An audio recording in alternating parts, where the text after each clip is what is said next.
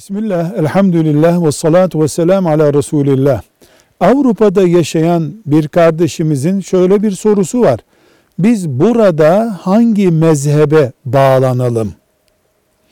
Bu soru gayet üzücü ve düşündürücü bir sorudur.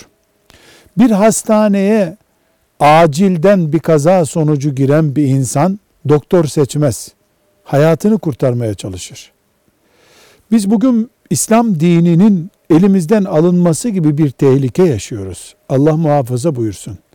Avrupa'da Hristiyanlığın zulmü altında, ateizmin işkencesi altındaki Müslümanlar hangi mezhep değil, dinimiz demeleri gerekir. Esasen Müslümanların bizim gibi böyle ilim talebesi olmakta bile seviyesi düşük olan Müslümanların alimi olur.